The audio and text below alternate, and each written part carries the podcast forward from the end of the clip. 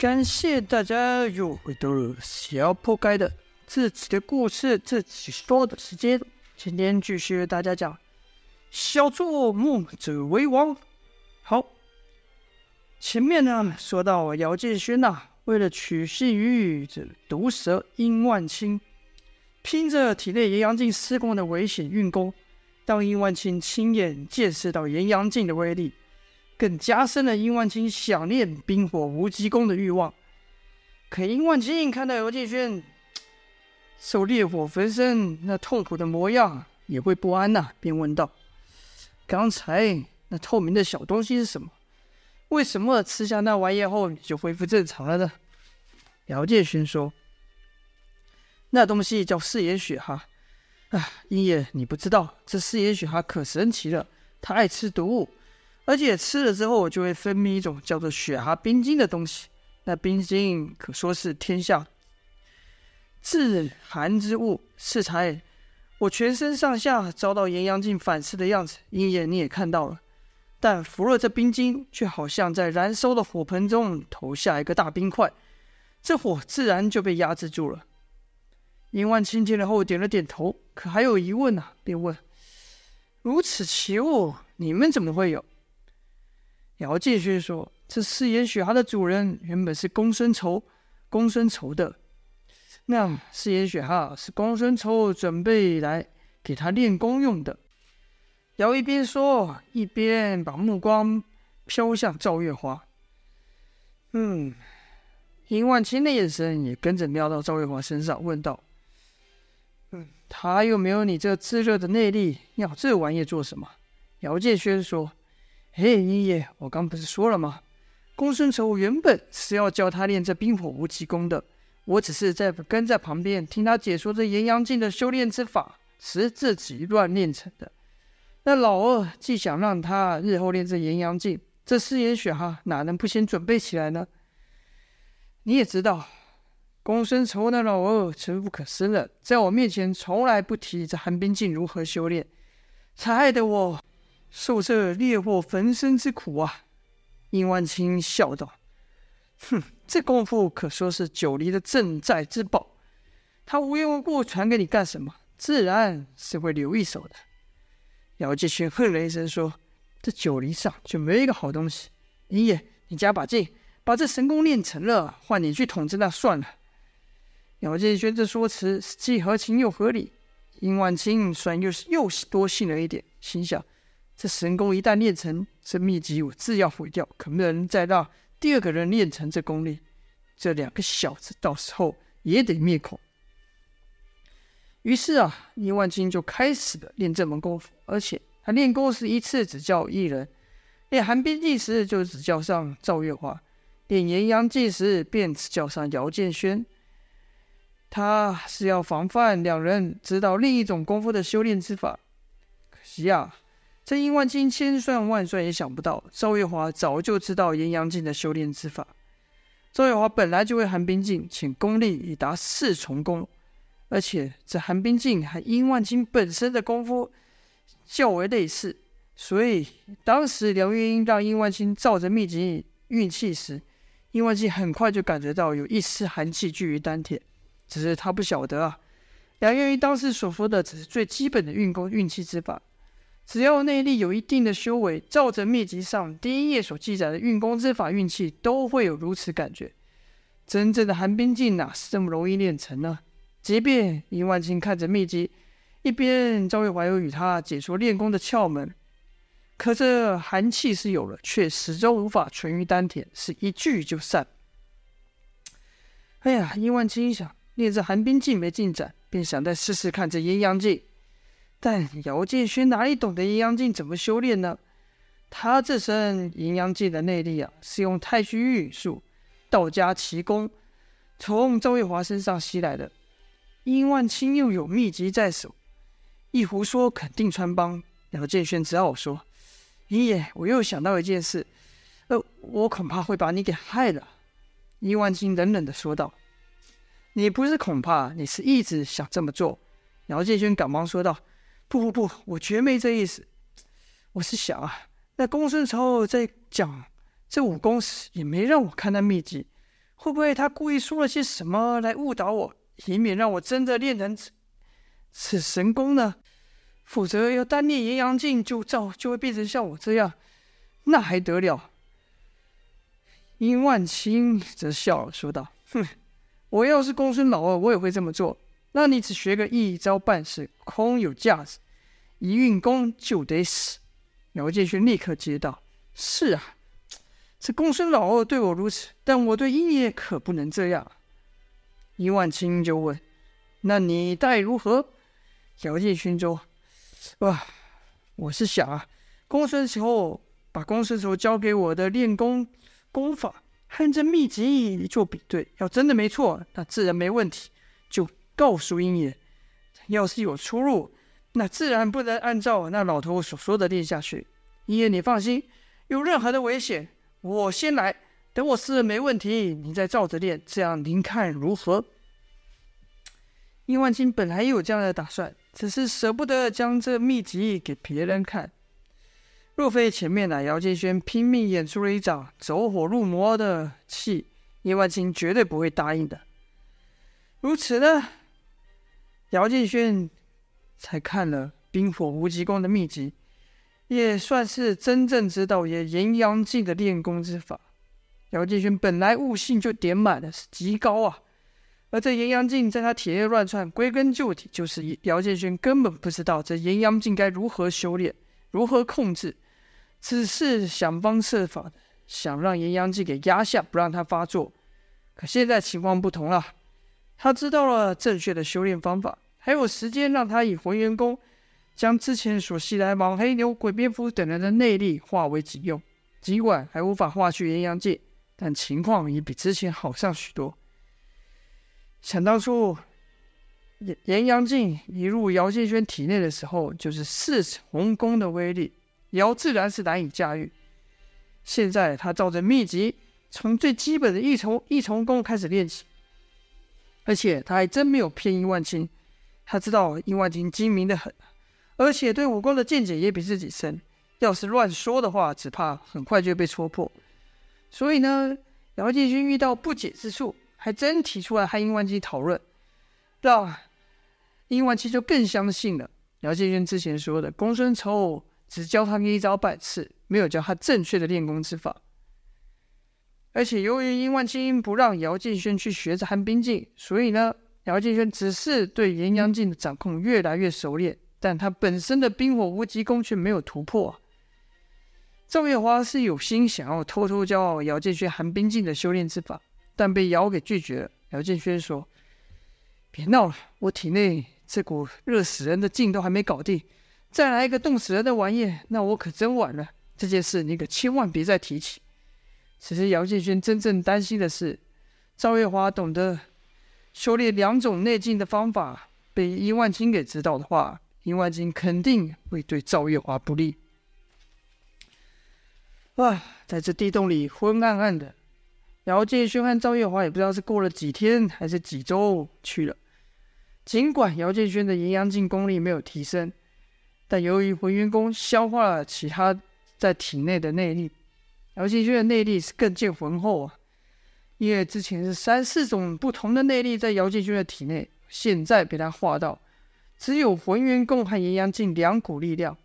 炎阳镜虽然霸道，可是浑元功就像一团棉絮一样将其给包住，使炎阳镜不至于像之前一样这么容易失去控制。至于赵月华呢，由于没有练炎阳镜来与他的寒冰镜相抗，所以功力也不见增长。倒是殷万青啊，他的寒冰镜可练到了4重功了，但炎阳镜却始终没能练上来。起初他还怀疑姚建轩有所保留呢，可伸手去探姚建轩练功时内息的流动，再对照秘籍，知道姚建勋所说的话确实不假，可就想不明白了，为什么他就练不起来呢？如此呢，殷万青的寒冰镜修为也无法再有提升，这让殷万青很是烦躁啊，便把脾气发在了姚建勋跟赵月华两人身上，骂道：“你们两个要再想不出方法，对我就没有用途，就给我一辈子死在烂在这个地洞里吧。”赵月华说：“这我们已经将所有知道的都告诉你了，没有一点保留。你自己资质不行，练不成这门功夫，怎么可以怪我们？”伊万青哪里是讲理之人呢、说道：“我限你们7日时间，7天内，你们要是没想到方法，就自己想后果吧。”姚建轩跟赵月花之后也就只能想怎么样帮叶万清突破他的功力，但凭他们的武学修为，哪能想到什么在短时间内自创出什么方法呢？而这几日时间，叶万清也不知道去哪，只是偶尔出现提起他们还剩下的时间。很快的就要到最后一日的期限了。周月华这时就觉得小河河内的雪蛤不断的在乱动，奇道：这雪蛤之前不会这样，怎么来到这里便常常不安分？姚先生看了一下周围，说道：想是这里充满了毒虫毒物，对他来说简直像到了美食天堂一样，自然比平时更加兴奋。我看让他出来吃点东西吧，只怕我们与他相处的日子也不多了。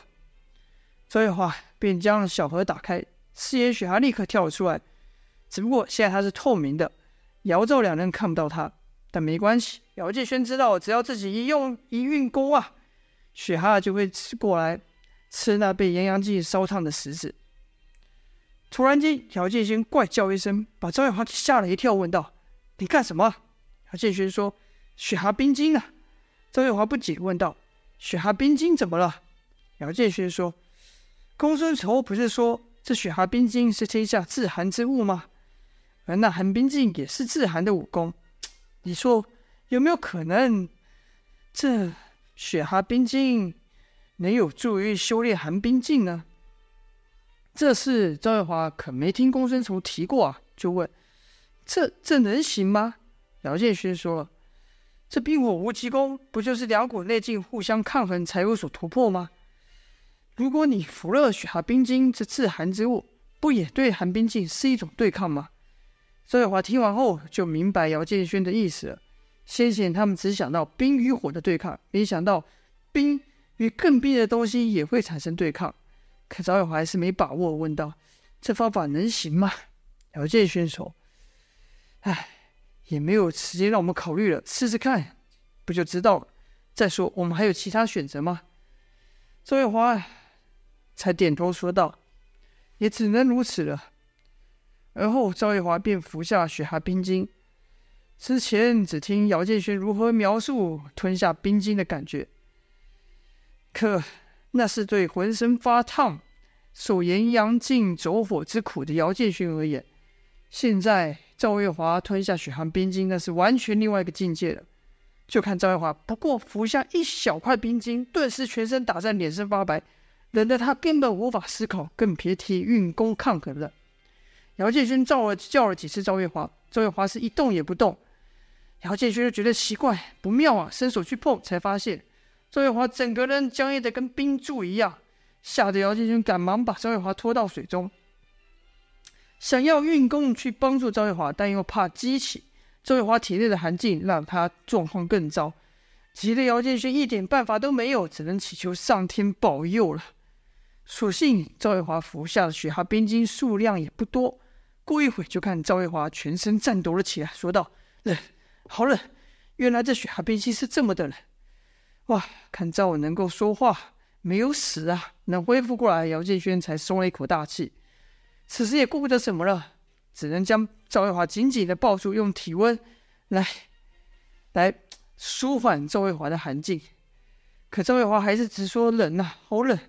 姚建轩甚是愧疚，说道：“都是我不好，乱出馊主意。”姚建轩口中虽这么说可他一碰到赵月华的身体是冻得受不了，而且又得忍住不运功去相抗，所以姚建轩很快也冷得像个冰柱。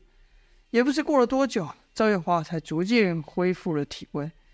看姚建轩是冷得脸色发白便说：“好了，可以了，可以放手了。”姚建轩还是不放手，就这样紧紧的抱住赵月华。赵月华忍不住害羞，小声的说：“可以的，我没事了。”姚建轩还是没有动作，因为此刻的他也变得和冰柱没两样，早就被冻僵了。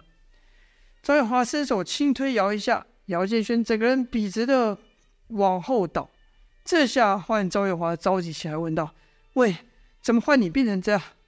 姚建轩则说：“没事，别管我，过一会就好了。”因为姚建轩没吃冰晶嘛，所以离开了赵月华慈身体之后没多久就恢复正常。而后姚建轩就说：“看来这方法也行不通，该怎么办？要拿不出方法，那臭蛇肯定不会让我们好过。”赵月华仔细回想刚刚陈雪啊冰晶的情况，而后说道：“这方法未必就行不通。”姚建轩说道：“别闹了，刚才你都变成冰柱了，差点就没命了，怎么还说这方法未必行不通呢？”赵月华说：“刚才我是第一次体会到这雪蛤冰晶的威力，分量没有拿捏好，也没有心理准备。下次我先预起寒冰镜，再服下更少的分量，一定可以成功。”这次可就换姚建轩不确定了，问道：“你真想再试一次？”赵月华说：“就像你说的，现在我们还有什么选择呢？”如此，周月华就搬了更小片的雪蛤冰晶，并事先运起了寒冰镜。姚建勋就感到周月华的周围冷气森森啊。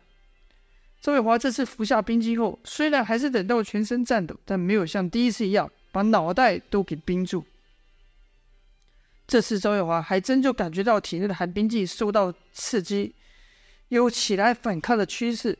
这感觉周月华很是熟悉，因为那就像寒冰镜在和阴阳镜对抗之感，周月华便全神贯注的让寒冰镜和雪蛤冰晶的寒镜对抗。一旁的姚建轩只觉得周月华的身子是越来越冷，叫了几次周月华也没反应。可姚建轩也看得出来，这次周月华和之前不一样，这次的周月华身体是有起伏的，散发出的寒镜也是一阵强一阵弱。此时周月华已经到了不是外物的练功境界。其实啊，他也不甘愿自己的寒冰镜修为就止于四重功啊。之前是受限于无法再练炎阳镜而放弃，如今有这么一个机会让他功力有所突破，赵月华自然也不会放弃。终于过了好一会，赵月华啊才睁开起双眼，就看他的双眼中透着蓝色的金光，和之前大不相同。这表示赵月华的寒冰镜有所突破，他成功了。好了，这就是本章的内容啦。咻！谢谢各位的收听，还有更精彩的，请各位继续收听下去，继续支持啦，谢谢。今天先这样子了，下播。